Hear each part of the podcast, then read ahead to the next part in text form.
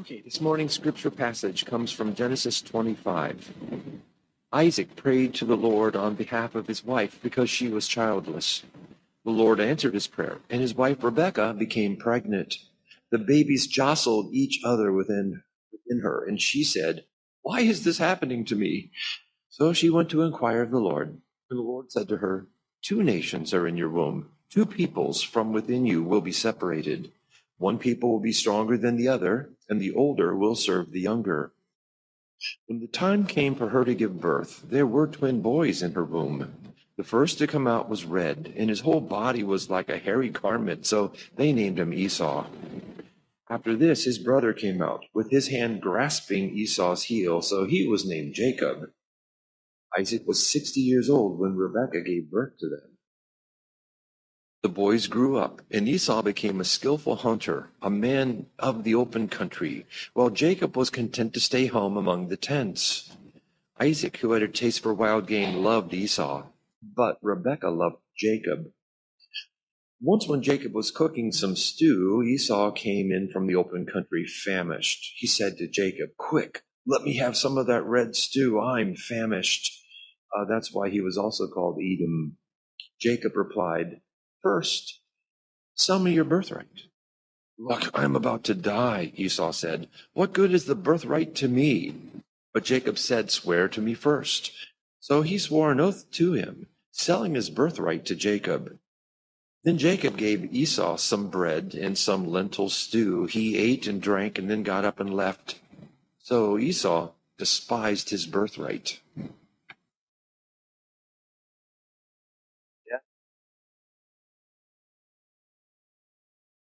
Morning we are talking about Jacob as well as his twin brother Esau to some extent. It's difficult not to talk about twins together. Uh, once you mention one, you kind of end up mentioning the other one. I know that we've experienced that practically. I was talking to Lydia last night about our twins. I was like, I can't think of a time that I've spoken just about either Witness or Wilder and not mentioned the other one in almost the same breath. Uh, because they come together, especially when you're talking about their birth story, right? And this is Jacob and Esau's birth story this morning. It just kind of happens. But anyway, this is actually the first of uh, two Sundays that we will have on Jacob. Well, it's just the beginning for him. Uh, for the last several weeks, we have been on a journey through the book of Genesis, book of Origins, uh, looking at some key figures and the grand redemptive story of our faith. We talked about Adam and Eve, Cain and Abel, uh, Noah, uh, Abraham, Hagar, Sarah, Isaac, and now today we're talking about Jacob. And accounts like this one uh, sort of origin stories for the patriarchs of Israel were incredibly meaningful because they laid the foundations for how Israel would understand themselves and their relationships with God and with their neighbors, some of whom were also direct descendants of Abraham. So these narratives of God's promises to Abraham and Isaac and Jacob are interwoven with the impact of their own faith and failures, and they give us some sense of just how complicated a lot of times decisions that either Abraham or Isaac or Jacob or his sons uh, make along the way do kind of seem to bear out later in the text um, throughout the Old Testament with uh, their relationship with their neighbors. And to some extent, we see echoes of that even still today. You know, there's lots of conflict uh, in the Middle East and especially in Israel right now. I unfortunately have no great insight into current events, uh, and so all I can say is we ought to pray, right? Pray for the people of Israel. Pray for the people of Gaza, as we mentioned earlier. Pray for all civilians involved. Uh, but this is not a sermon on current events. Uh, this is once again an exploration for us of these key figures in Genesis, reflecting on how their life experiences recorded for us in Scripture can provide for us wisdom and guidance as we seek to live faithfully in our world. So I'd like to suggest uh, three lessons that I think we can observe from our text this morning. And I think they're easy enough but I didn't make any slides for us this morning. So we'll just follow along in, uh, in the text here. The first lesson that I think that we can glean from our text is to trust that God answers prayer. So Jacob and Esau's narrative, it actually begins with the prayers of Isaac and Rebekah. Really quite interesting how infrequently Genesis mentions any of the patriarchs actually praying. They seem to have all sorts of visions, encounters with God, uh, but it doesn't often mention them actually praying and listening. More often than not, they seem to have these encounters and then have kind of stumble forward and, and blunder forward in attempts at faithfulness in response to those encounters. As I noted last week, uh, Abraham and Isaac have some similar beats in their own narrative in their life story. Both even encounter Abimelech, the same person, and both pull off an elaborate ruse to try and hide their wives' identity to prevent themselves being killed uh, because of how beautiful their wives are. And in both cases, God blesses them and reiterates his promise. It somehow works. Um, and also, both Abraham and Isaac were married to women who struggled with, in, with infertility. What we saw last week, they responded in quite different ways. Abraham schemed, and they had this whole weird, complicated situation with, with Hagar that did not turn out very well. Isaac prayed. We see that his wife Rebecca uh, not only conceived, but conceived twins. Um, I suggested last week that could be one practical takeaway for us is that prayer works. In our moments of greatest anxiety, our moments where life seems uncertain, uh, and we're trying to walk forward in, in faithfulness to promise, that prayer is definitely a better alternative to scheming and trying to figure out how to do things all on our own. I can't tell you how many times that uh, I have mentioned a difficult decision to my wife, and uh, she'll look at me dead in the eye and say, Did you pray about it? And I think, Did you pray about it? I'm a pastor. Of course I prayed about it, right? Then I stop and think about it, and I think, Wait a minute. Maybe I was really just kind of thinking about it in God's presence, kind of hoping that He'd hear because I'm I'm a pastor, right? So He's got to be listening to me all the time, right? Uh, whatever I'm thinking. Uh, but I realized that I, I don't know that I ever really did actually ask or listen in prayer in response. But there is real power in prayer for God to act, to give insight, and usually usually to change us in the process. See that for Isaac, when he prays, his wife conceives. You see, for Rebecca, she prays and asks, What on earth is going on inside of me? She at least receives some insight as to what's going on, right? It may not be the most comfortable news for her to receive, but she receives insight. Um, we, we, when we pray, God does answer us in some profound way. But there is also this very real and visceral urge for us to do anything other than pray. You all experience this. Am I the only one? Sometimes it seems like every other thought occurs to me other than to sit down to pray.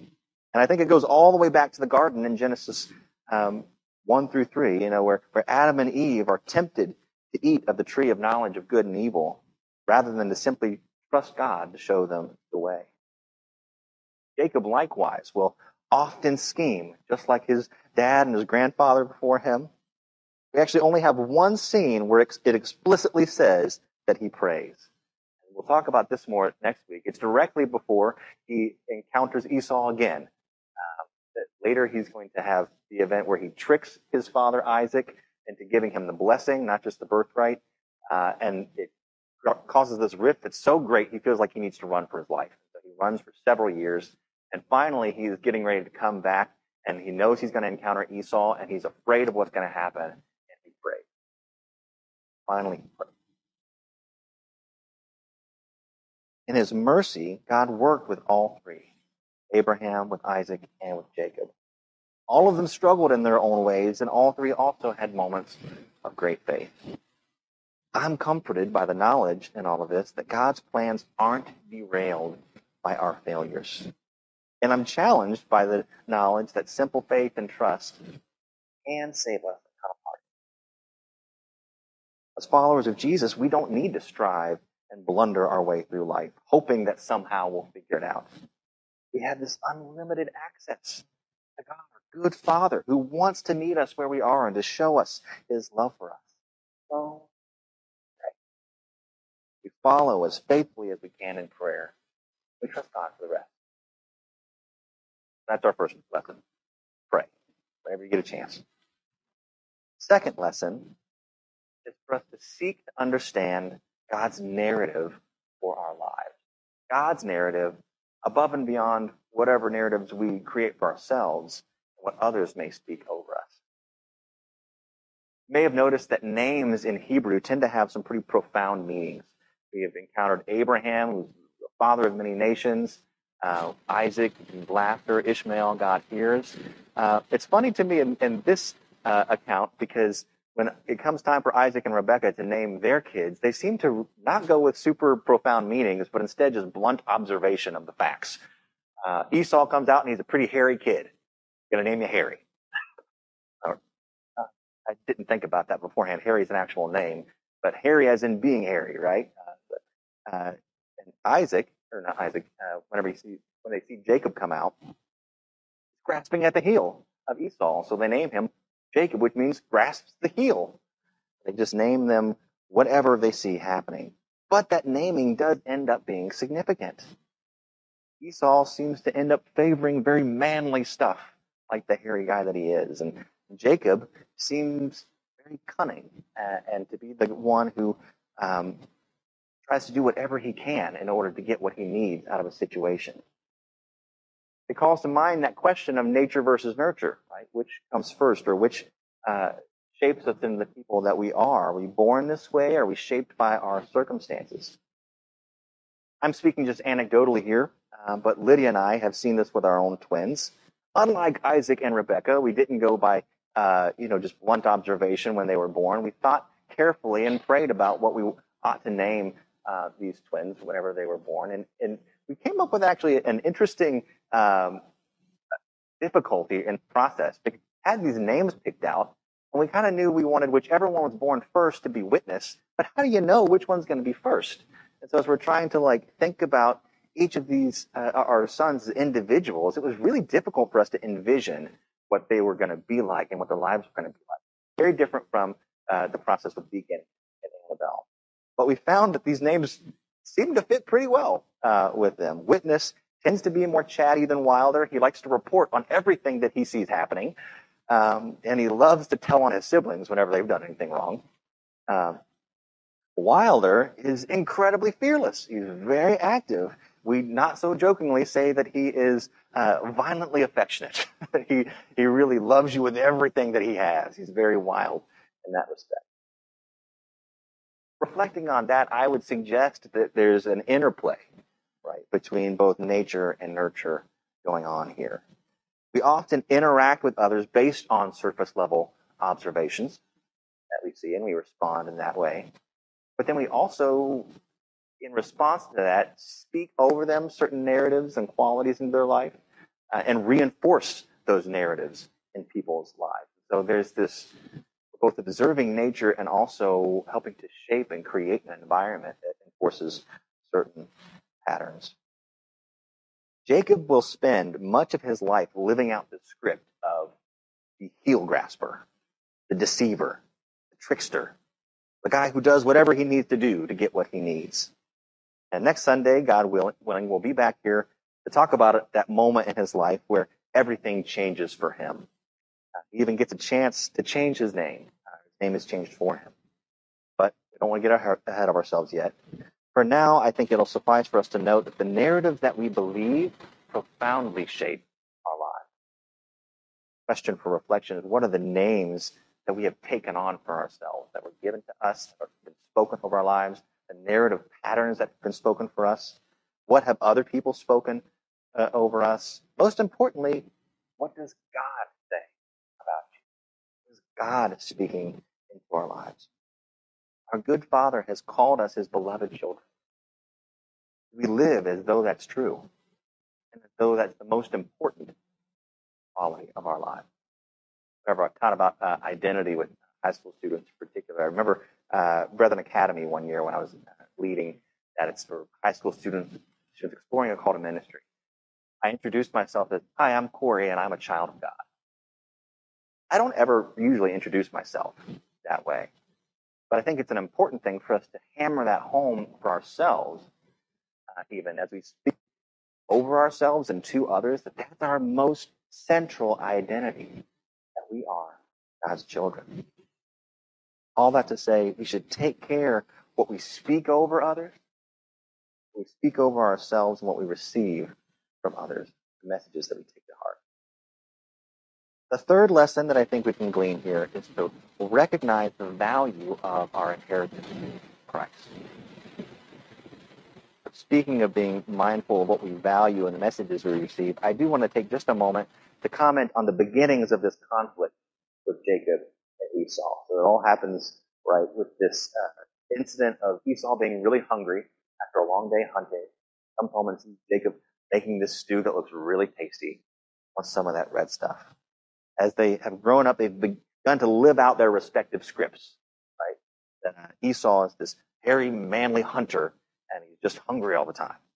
Uh, versus his younger brother Jacob, who's is conniving opportunities in order to get what he needs or wants. It seems like a ridiculous scenario, right?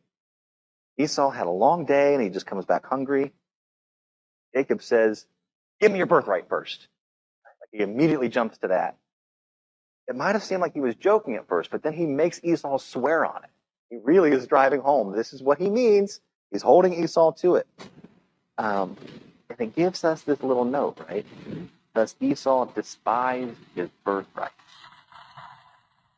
It could have ended any number of ways, this little account. It could have said, so Jacob usurped his brother, or even, so Jacob obtained his brother's birthright. Those would have been accurate reporting of the facts here. But the message that Scripture seems to single out from this incident is that Esau despised his birthright. To us, or at least to me, it might seem, it seems like a little trifling. Partly because if we talked about swearing an oath like that, few of us would take that seriously. Um, it was just a verbal agreement. One when someone was clearly very hungry. Were they really thinking in their right mind? Right? But the point here seems to be about the priority that Esau chose in that moment. Esau was concerned with his hunger. What did he actually care about his birthright for some inheritance, that future, if he wasn't going to live that long anyway? If he was going to die of hunger, he exaggerating at this moment, obviously, but he, that's his point. And this is an important note in the account because it provides for us a, a layer of reasoning for why God will ultimately choose Jacob as the inheritor of the promise, even though he is the younger. But it also reminds us of how important it is that we place our value on the right things. Makes me think of that parable that we shared earlier in the, the video for the children's message in Luke 14, Jesus tells this story about a man who threw a big party for himself, invited all his friends, but when time came around for that party, they all had excuses to not come. One said, I just bought some property. I need to go check it out and take care of some things. Another said, I just bought a bunch of oxen. I need to make sure that they're oxy enough, right? And my favorite one is uh, the last one where this guy says, I just got married. Uh, even Deacon, while we were sitting there, said, couldn't the wife come too? Like, what's the problem with that? Um, you imagine the, the host saying, like, I mean, I invited you like months ago. Did you plan your wedding for like the same day? You could have told me then. There's any number of things. But the host ends up saying, oh, I just want somebody to come. He tells the servants to go out on the streets and invite any and everybody that they see to come in. The poor, the crippled, the blind, everybody. How many of us are missing out on the party of a lifetime with Jesus because we would rather run errands and attend to immediate interests? Or how many of us, like Esau, forsake the gift of our inheritance in Christ because we think that something else will better attend to our immediate need? Almost none of us would think of it that way in the moment. It's usually much more subtle, sometimes even seasonal with events in life, seasons of life. We might say things like, yes, my community of faith is important, but also we want our kids to be involved in the sports that they love. So for this season, we're going to prioritize things like travel sports or, or yes, church is important, but so is rest. And Sunday is my only opportunity to sleep in. And these aren't sin- sinful decisions, right?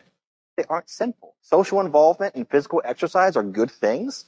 Rest is a good thing. Eating when we're hungry, like Esau wants to do, is a good thing. But we can underestimate the power of our choices when we prioritize one good thing over the most precious thing, relationship God.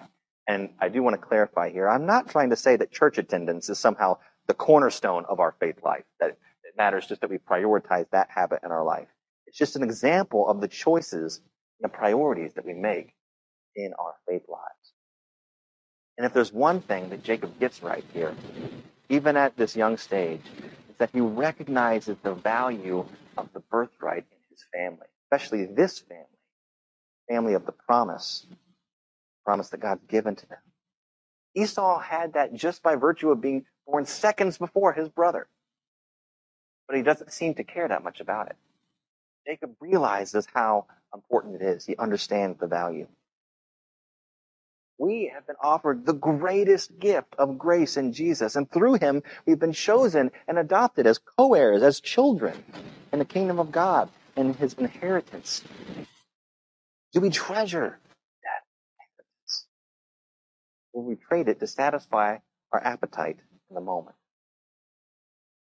I have uh, I've suggested in this that we can we can learn from this account to to pray rather than scheme, be careful what we, that we speak life over others, and to seek God's kingdom above temporary concerns.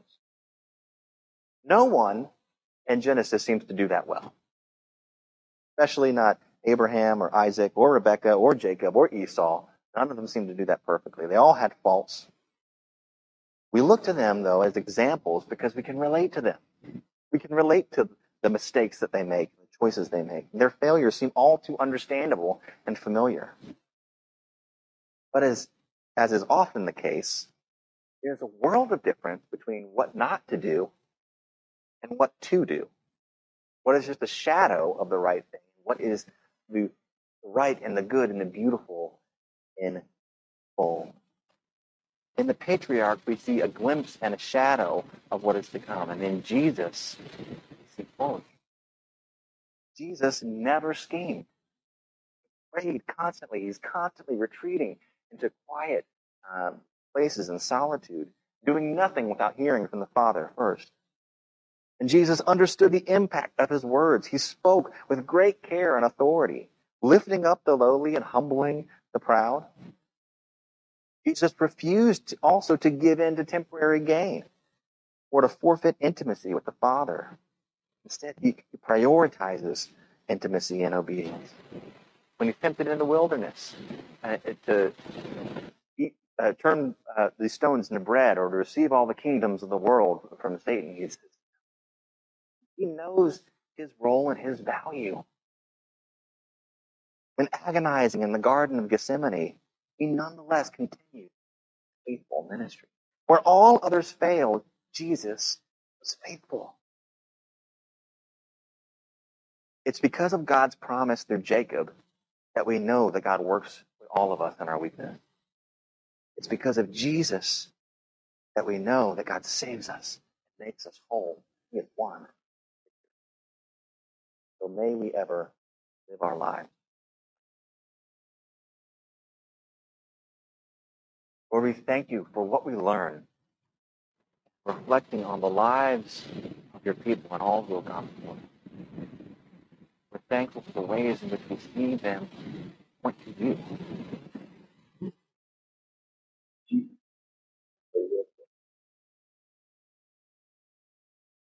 For what you have enabled in us, that even though we are so often faithless, you're so often distracted and turned around and get our priorities all out of whack. That you have shown us what it means to be reconciled to you and to value, seek your kingdom above all else. You've made a way, you've made it possible for us to be reconciled, renewed, restored, whole in you. May we treasure that gift always. Pray that.